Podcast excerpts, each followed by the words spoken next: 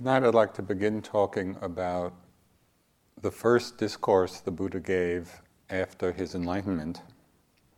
And It's often called setting the wheel of the Dharma in motion or turning the wheel of the Dharma.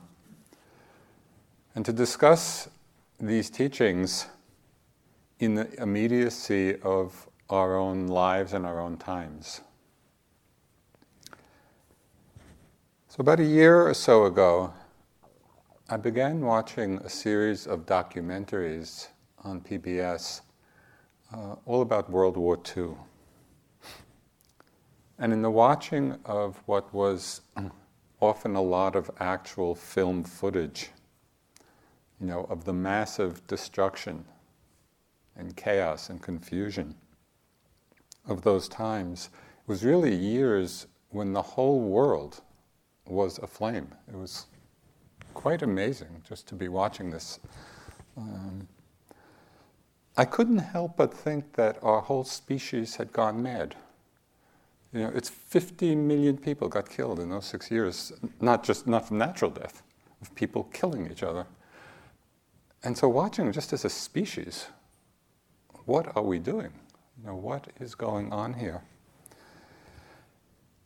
And at a certain point, you know, in these many hours of watching history unfold, my mind began to see it from a different perspective. And I think it was ultimately a more illuminating perspective.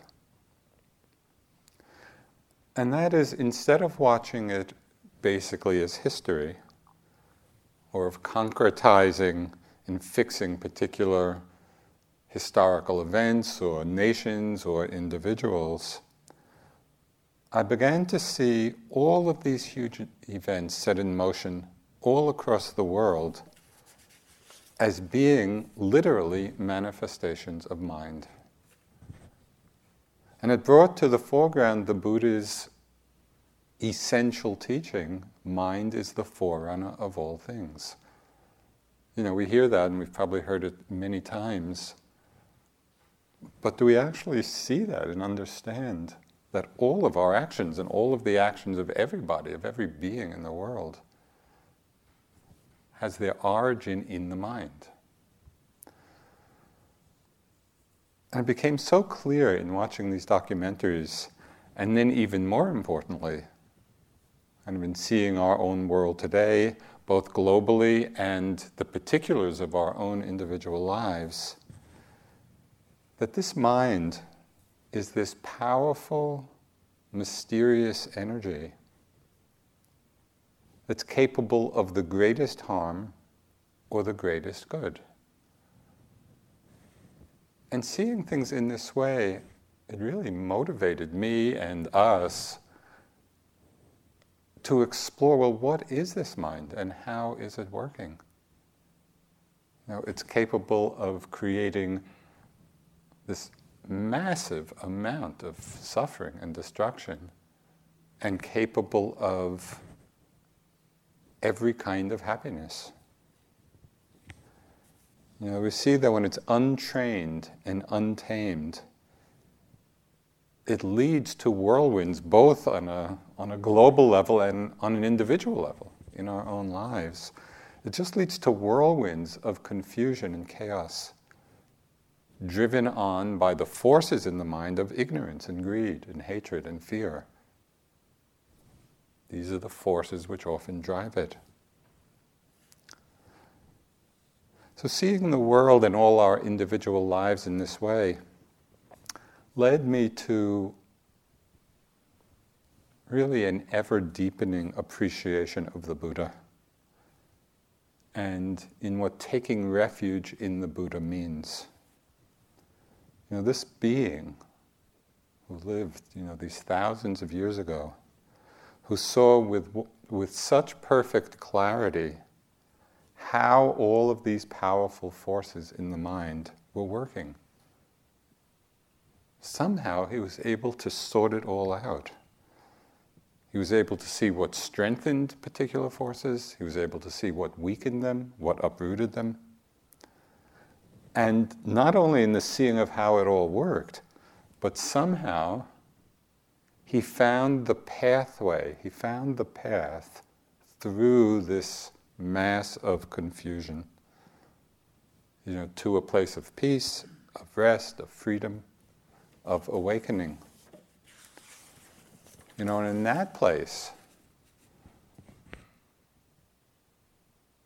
which begins to manifest all along the path to varying degrees, it's a place where generosity becomes the motivating force in the mind rather than greed. Where it's love and compassion and kindness that more and more suffuse the mind rather than hatred and cruelty. For me, taking refuge in the Buddha just increasingly has become more and more deeply infused with gratitude. Gratitude that there was this extraordinary being who could see all of this so clearly. I mean, we have a hard time stringing two or three breaths in a row. And somehow he was able to see all of the workings of this incredible energy that we call mind. And gratitude that there is a well marked and well trodden path that we can find within our own minds that lead us out of confusion, that lead us out of ignorance. Often now, in taking refuge, I'll say, I take refuge in the Buddha and the awakened mind. I'll just add that little phrase to it. Because it's a reminder that it's the Buddha as a person who discovered, you know, the way, but that the essence of Buddhahood is not that person. The essence of Buddhahood is the awakened mind. And that awakening is the potential within all of our minds. So, what is it that the Buddha discovered that night under the Bodhi tree, that night of his enlightenment? Well, he saw and he understood so deeply, so completely the Dharma. You know, that Sanskrit word, which in its most general meaning refers to the lawful nature of our minds, of our bodies, of the world. You know, just as science discovers and expresses certain basic laws of the physical world, the Buddha saw that the mind, with all of its confusion, he saw that it was lawful, both in the causes of suffering and in the possibilities of happiness, of freedom. That things were not happening randomly, that there were causes and conditions for what arose. He saw the law of karma at work, that wholesome actions and motivations bring happiness, and that unwholesome ones lead to suffering. This understanding that we are the heirs of our own actions is an amazing gift. I mean, I think many people, perhaps most people in this world, don't have this understanding. But in having it, it means that we can begin to guide the unfolding of our lives. You know, we can begin to inform our choices with wisdom. And it allows for that possibility that Thich Nhat Hanh spoke of so clearly when he said, Happiness is available. Please help yourself to it. And what is that except saying that, yes, it's lawful if we develop the causes for happiness to arise, happiness follows. So it is available and we can help ourselves to it. On the night of his enlightenment, the Buddha also saw all the links of dependent origination, you know, starting with ignorance, through craving and becoming, to birth, old age, and death. He saw how this cycle just keeps revolving, and how to deconstruct and decouple all those links. He saw the lawfulness of liberation in the links of what is called transcendent dependent origination, which is that chain of links that starts where we are with suffering. The first of those links is suffering, but then it leads through faith and confidence and joy and concentration to disenchantment, dispassion, and liberation. He just saw this. He saw how it was all working. He understood, he saw the Dharma. So just imagine for a moment the scene. You know, there's the Bodhisattva sitting under the Bodhi tree after years of striving, opening to these deepest truths, these most liberating truths of the Dharma, the way things are, of his becoming a Buddha on that night. And then, as tradition has it, he began wondering whether anyone else would ever be able to understand this. You know, thinking beings are so enmeshed in the world and in the confusion and the ignorance, would anybody be able to understand it? These subtle and profound truths. And then, as it said, he surveyed the world with his eye of wisdom, and he saw that there were beings with but little dust in their eyes who would be able to understand, who could awaken to the unconditioned, to the deathless. Okay, we're probably all familiar with this story. But how many of us identify with those beings who have but little dust in their eyes? They probably think, oh, the Buddha was just seeing somebody else. You know, he certainly wasn't seeing us. But just the fact that we're here, you know, that we've recognized to some extent the nature and the workings of our own minds, that we all see the power and the potential of awareness all of this connects us very directly with those beings the Buddha thought of in these first moments of his awakening. So I think, you know, as many as many teachers say, and I really have come to appreciate this, that we should take our Dharma seat with dignity. You know, we've all created the karma to be here, to be doing this. There's a tremendous power in that.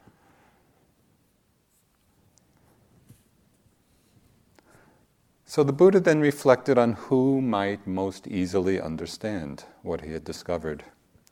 And he thought of those five ascetics who had been with him through the years of you know, his great ascetic practices.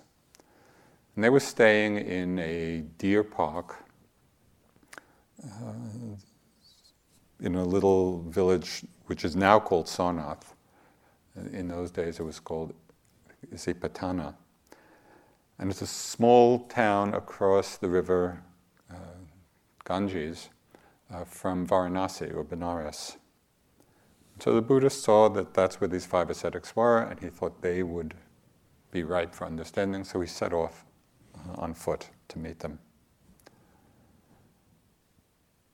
And when they first saw him, they were reluctant to greet him, to meet him, to receive him, because he had abandoned the path of these extreme uh, ascetic disciplines, but then overcome by his presence, by his radiance, by his declaration of enlightenment, they listened. So I'd like to read the opening words of the sutta, which are the words that the Buddha first spoke to these five ascetics. So this is a powerful. Know, this is this is a very mm, powerful sutta, powerful discourse because you can imagine he's the Buddha, freshly enlightened, freshly awakened, having seen all of this, and this is his very first exposition of the Dharma. So as you hear the words, I mean, listen with that kind of uh, appreciation. It's as if we're hearing the Buddha himself. So, thus have I heard. at, what to- at one time, the Blessed One was staying at Deer Park in Isipatana, near Varanasi. Then the Buddha addressed the five ascetics O bhikkhus, one who has gone forth from worldly life should not indulge in these two extremes. What are the two? There is indulgence in desirable sense objects, which is low, vulgar, worldly, ignoble, unworthy, and unprofitable. And there is devotion to self mortification, which is painful, unworthy, and unprofitable. O bhikkhus, avoiding both these extremes, the Tathagata has realized the middle path. It produces vision, it produces knowledge, it leads to calm, to higher knowledge, to enlightenment, to nibbana.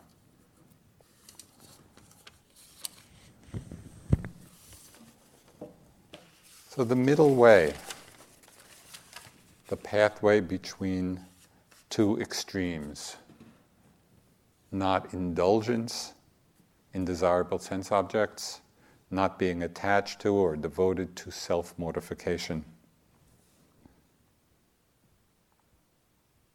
Now, on the surface of things, it appears that most of our work is in the former, not indulgence in sense pleasures. Self mortification through extreme ascetic practices doesn't really seem to be one of our cultural values.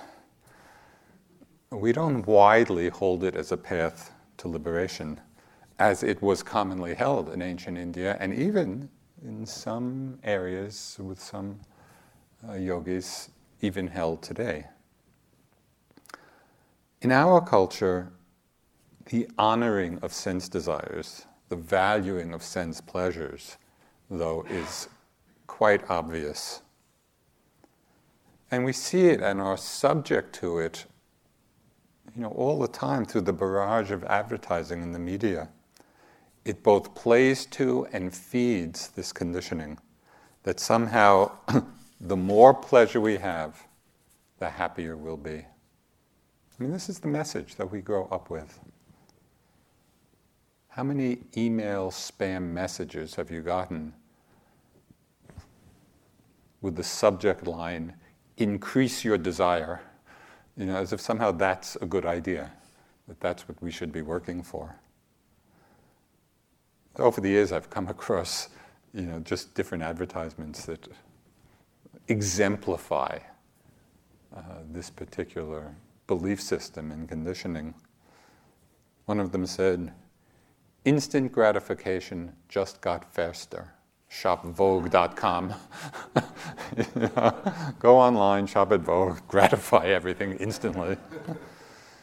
and sometimes they co opt spiritual language. This was another favorite. To be one with everything, you need one of everything.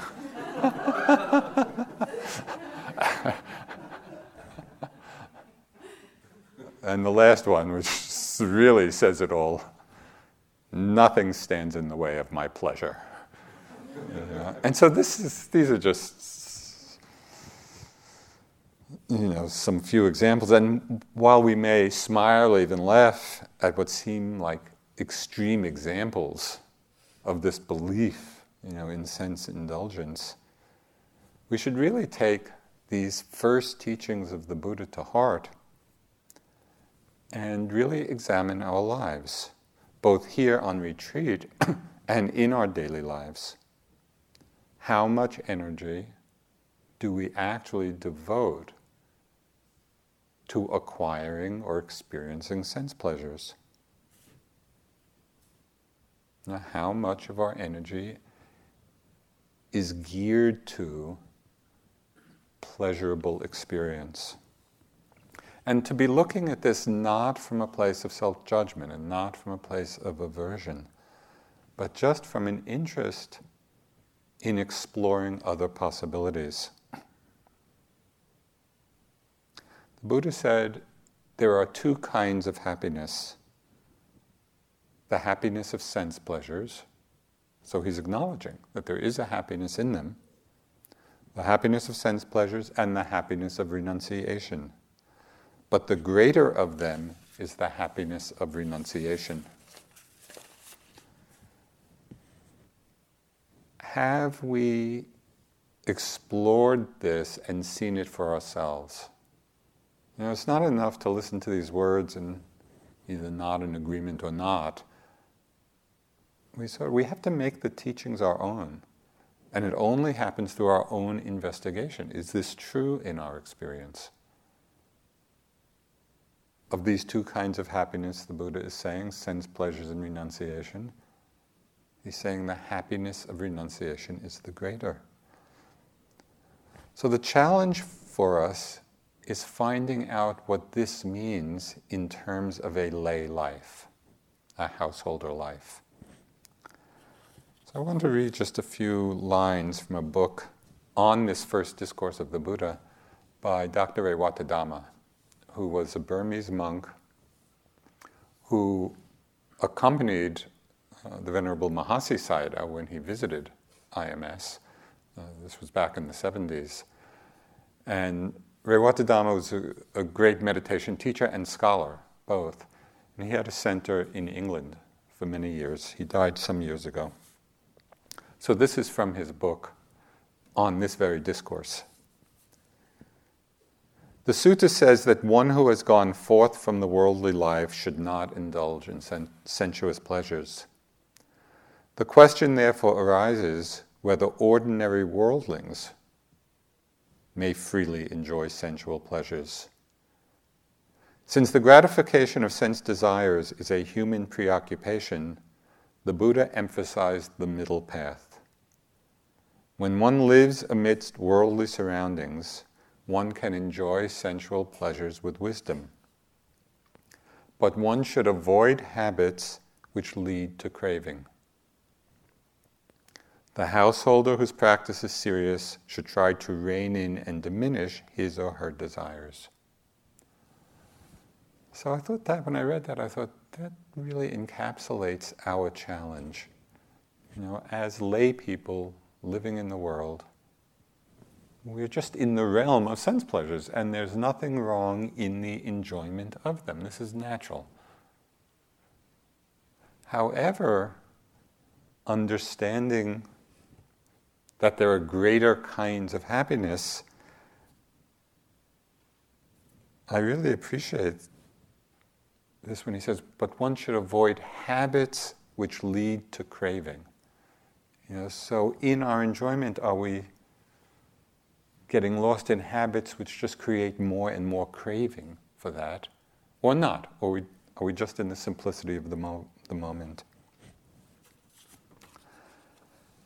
So, this is an ongoing investigation for us.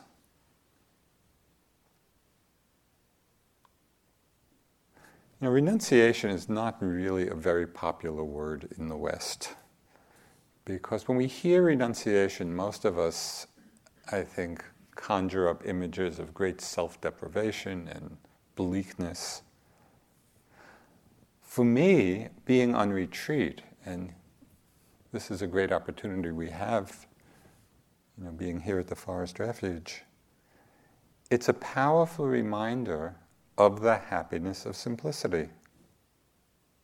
Know, being on retreat in this kind of setting, or any kind of setting, is a powerful reminder, in my experience, that I'm more content, more peaceful, when there is the renunciation of my more usual sense desires.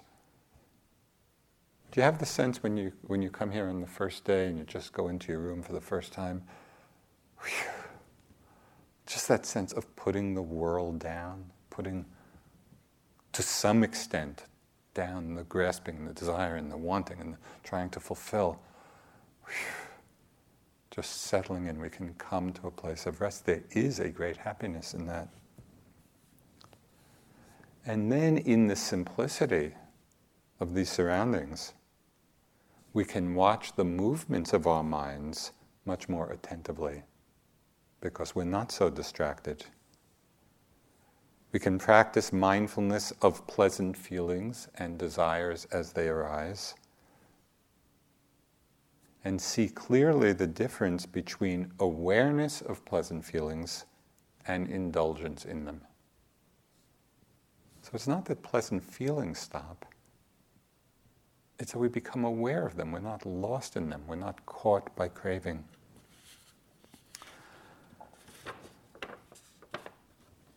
So I want to read another little sutta from the Samyutta Nikaya. And I like it mostly because of one line. So I'll read it and see if there's any one line that jumps out at you. And I, I love how these suttas start because it really places it places the teaching in a very specific time and place. On one occasion, the Blessed One was dwelling at Vesali in the great wood in the hall with the peaked roof. Now, on that occasion, the Blessed One was instructing, exhorting, inspiring, and gladdening the bhikkhus with a Dhamma talk concerning the six bases of contact no, eye, ear, nose, etc. And those bhikkhus were listening to the Dhamma with eager ears attending to it as a matter of vital concern, applying their whole minds to it. Then it occurred to Mara, the evil one. This ascetic Gotama is instructing, exhorting, inspiring, and gladdening the bhikkhus who are applying their whole minds to it. Let me approach the ascetic Gotama in order to confound them. Then Mara, the evil one, approached the Blessed One, and not far from him made a loud noise, frightful and terrifying, as though the earth was splitting open. Then one bhikkhu said to another, Bhikkhu, Bhikkhu, it seems as though the earth is splitting open. When this was said, the Blessed One said to that bhikkhu, The earth is not splitting open. This is Mara, the evil one, who has come here in order to confound you. Then the Blessed One addressed Mara, the evil one, in this verse. Forms, sounds, tastes, odors, tactile sensations, and all mental objects. This is the terrible bait of the world with which the world is infatuated. But when one has transcended this, the mindful disciple of the Buddha shines radiantly like the sun having surmounted Mara's realm. The whole teaching is in that. And the line that I really love is this is the terrible bait of the world. Because it really feels to me like you know, each moment's experience of a sight or a sound or a smell or a taste or a sensation or a thought or an image or an emotion, sometimes it seems to me that each moment of experience comes along with a little hook on it. And we're like fish in the ocean. You know, do we bite? Each one is the terrible bait of the world. Do we bite on it? Do we cling to it? Do we identify with it? But when one has transcended this, the mindful disciple of the Buddha shines radiantly like the sun, having surmounted, surmounted Mara's realm.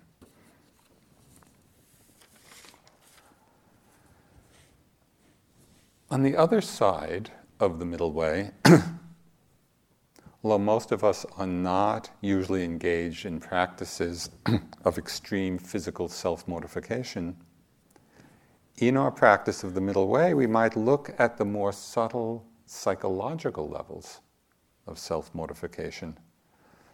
And taking the Buddha's words to heart about devotion to these states as being painful unworthy and unprofitable.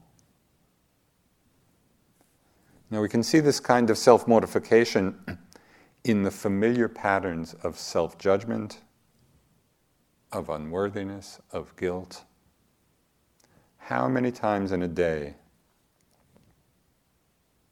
do we judge our practice, judge ourselves for not being good enough?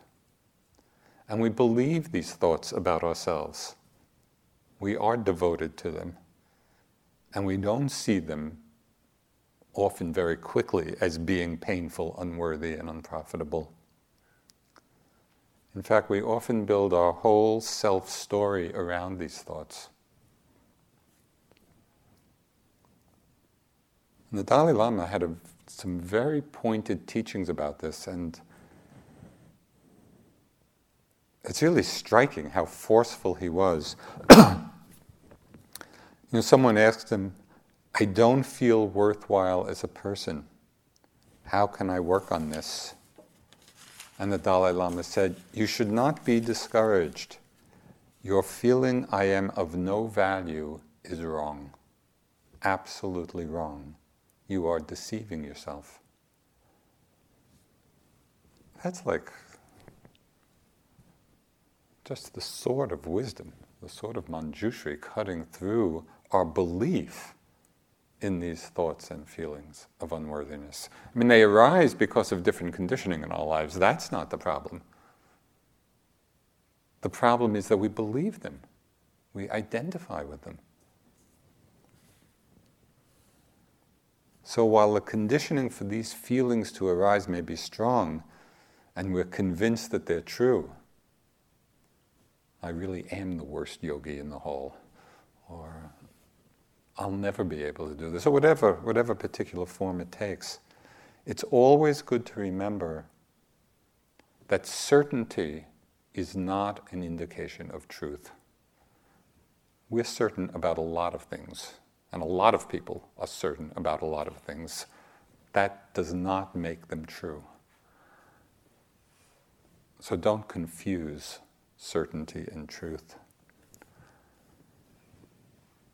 Another example of self mortification, which is not uncommon and is very painful, is the psychological self mortification, the feeling of guilt. You know, it's very seductive. And I had years ago, I had a very powerful uh, visit from Mara, you know, with regard to this. I was on retreat at, up at the retreat center, and something came to mind about which I felt a lot of guilt, and I was really caught in it. You know, feeling just how bad I was, and uh, it's really guilty. But after a while, I mean, it just kept going on and on and on. So after a while, I just kind of stopped. What is going on here? You know, how am I getting so caught? How am I getting so hooked in this? And when I looked more carefully, when I brought some mindfulness and investigation to it, something very illuminating was revealed. I saw that guilt is basically an ego trip. It's just a lot of I, a lot of self in a negative way. I'm so bad. I'm so awful. I did this, you know, and goes on and on and on, with the emphasis on the I. Well, when I saw this, and I really I saw it so clearly, I developed a little inner technique which sometimes got expressed physically of what I call wagging the finger at Mara. Using the Buddha's words that often in the sutta, Mara, I see you, you know, every time the guilt arose. And it was amazingly effective, you know, in helping me to see it and not to believe it, not to get caught in the identification with it. There can be wise remorse about unskillful actions that have nothing to do with guilt. These are two very different states.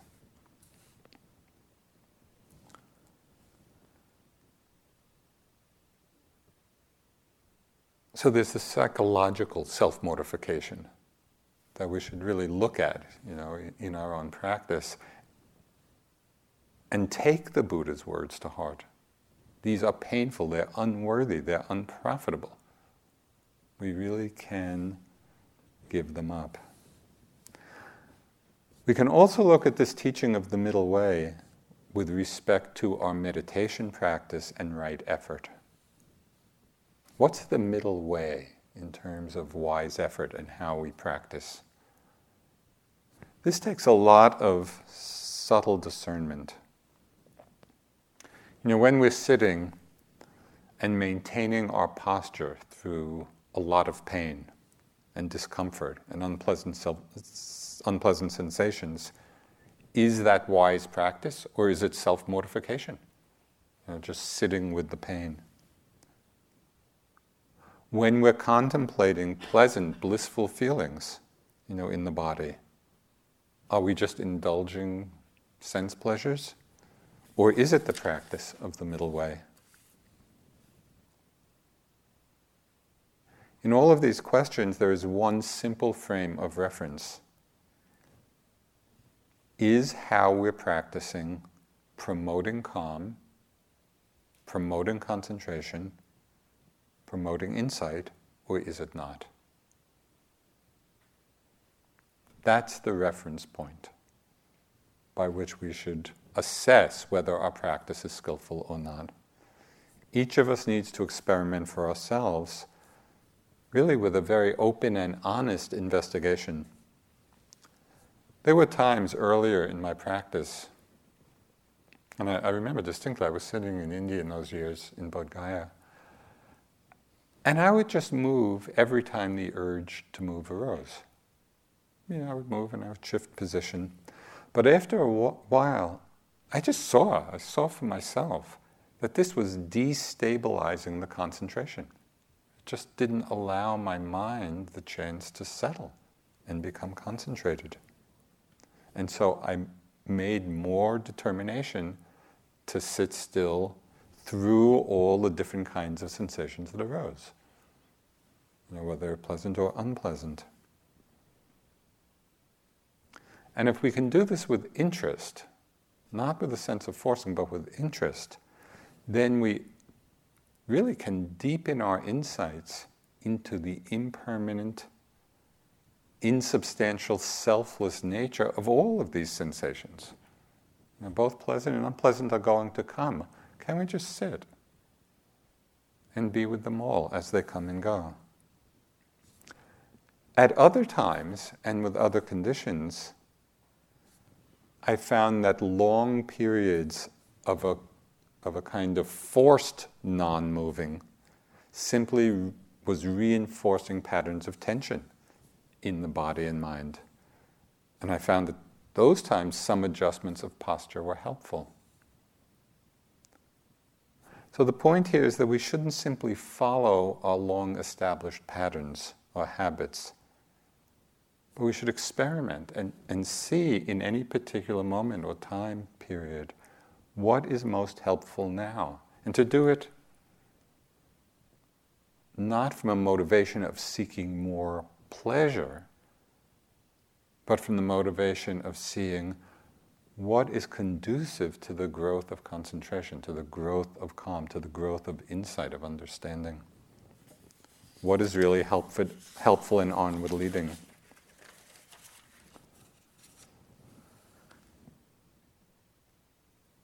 In the service of this discernment,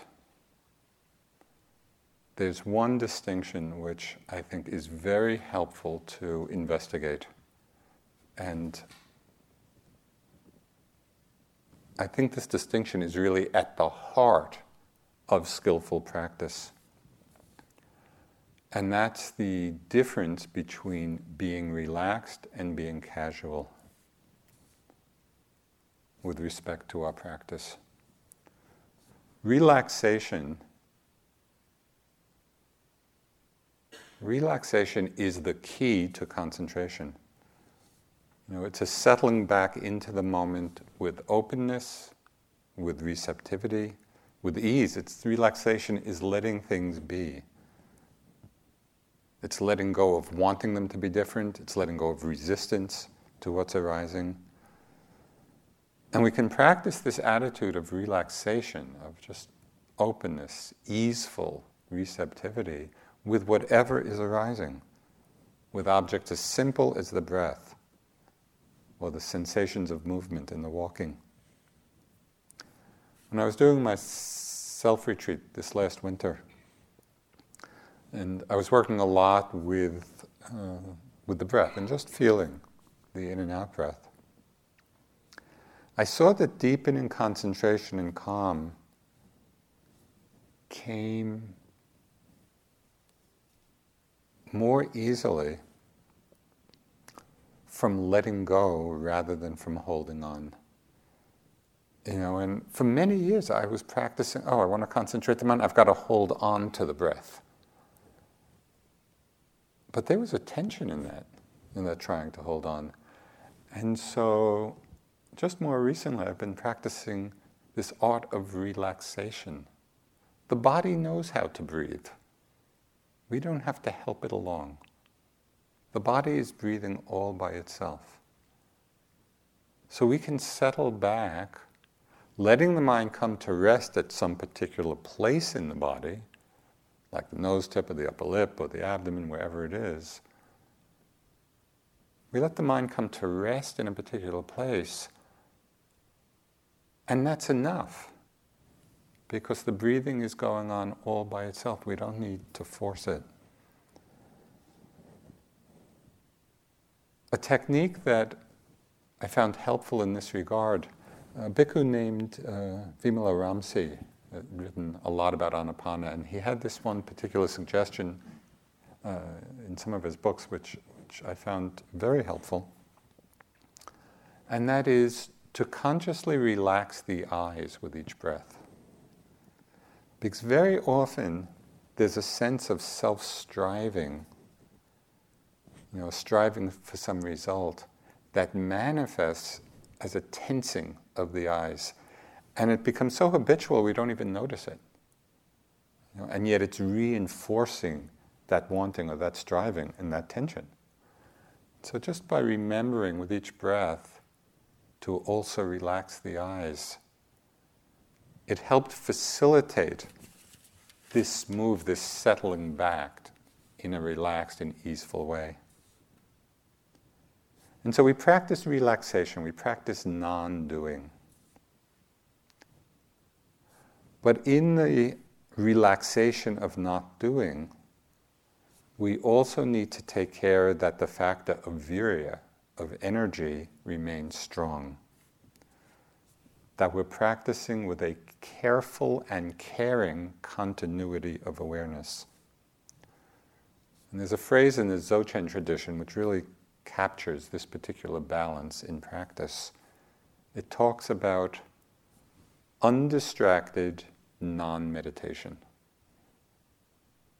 So I like that. That's what we're doing. We're practicing undistracted non meditation.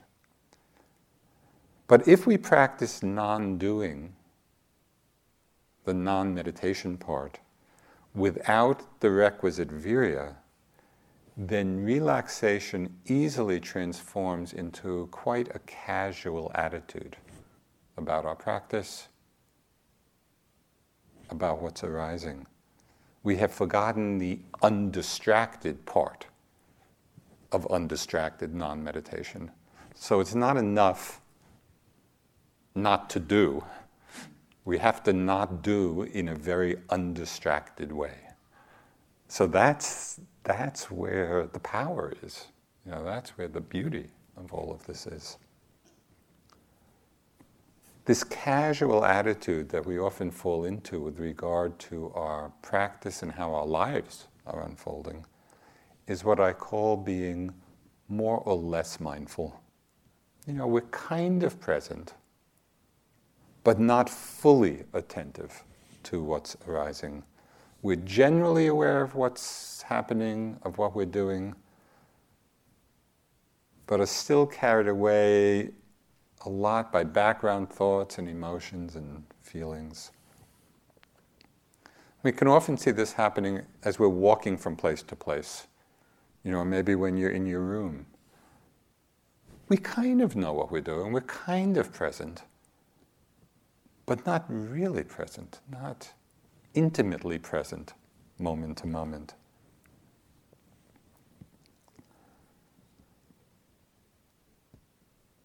So be watchful of this.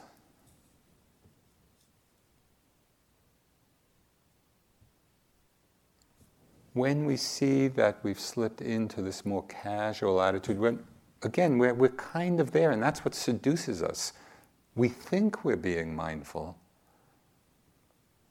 but it's just in this very casual way. It's not, it's not that it's real relaxation in the moment. It's just a certain lack of attentiveness. We're not close, we're not one with what's happening.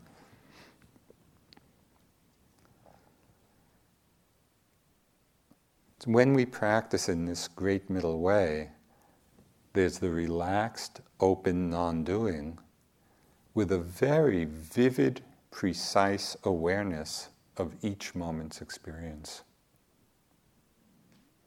So, really pay attention as you move through the whole day, whether you're in the whole sitting, whether you're going from place to place, whether you're doing walking meditation, whether you're eating. It's a great joy to discover that we can be very exact, very precise with what's arising from a place of total relaxation. It is non doing. It's that settling back into awareness undistractedly. You know, and so that's, that's the art that we practice. It's realizing that nothing at all is outside of the practice. Every step is equal to every other step. You know, every movement of our arms is equal to any other activity. So this brings the practice really alive, and we, we find this middle way.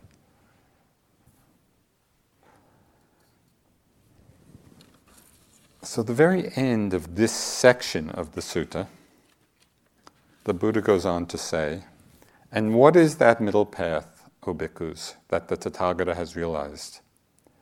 It is simply the Noble Eightfold Path right understanding, right thought, right speech, right action, right livelihood, right effort, right mindfulness, right concentration. This is the Noble Eightfold Path realized by the Tathagata it produces vision, it produces knowledge, it leads to calm, to higher knowledge, to enlightenment, to nibbana. So we're, I think, all quite familiar with the steps of the Eightfold Path. And last year, you know, while I was here, I gave a whole series of talks, which are on tape, on each of the steps of the Eightfold Path. But really, the heart of it the heart of the path and the factor out of which all the other uh, others come is mindfulness. You know, that great power of being present in the moment.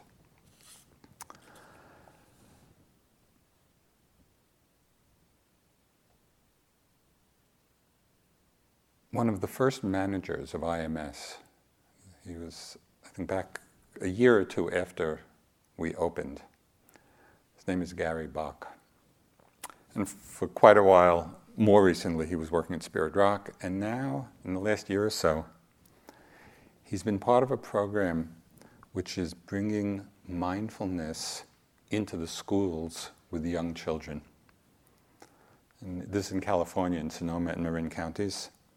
So he was teaching mindfulness in this particular elementary school in Petaluma. And there's a curriculum of 15 lessons I, I think, uh, yeah, I don't know over what time period. And then he said that uh, after the 15 lessons, he would go back once every two months, you know, like for a refresher course. These are with second graders, you know, teaching mindfulness.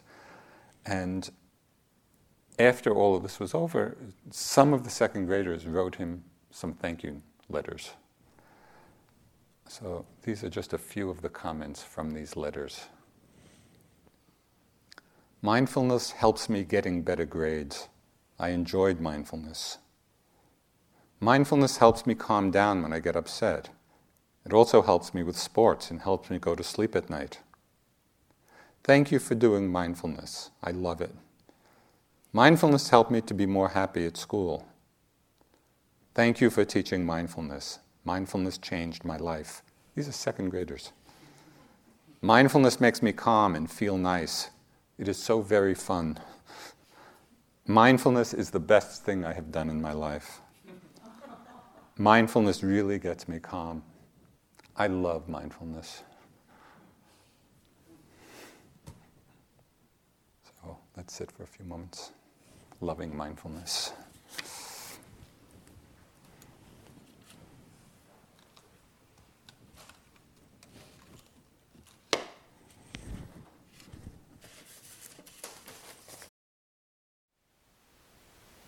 Thank you for listening. To learn how you can support the teachers and Dharma Seed, please visit dharmaseed.org slash donate.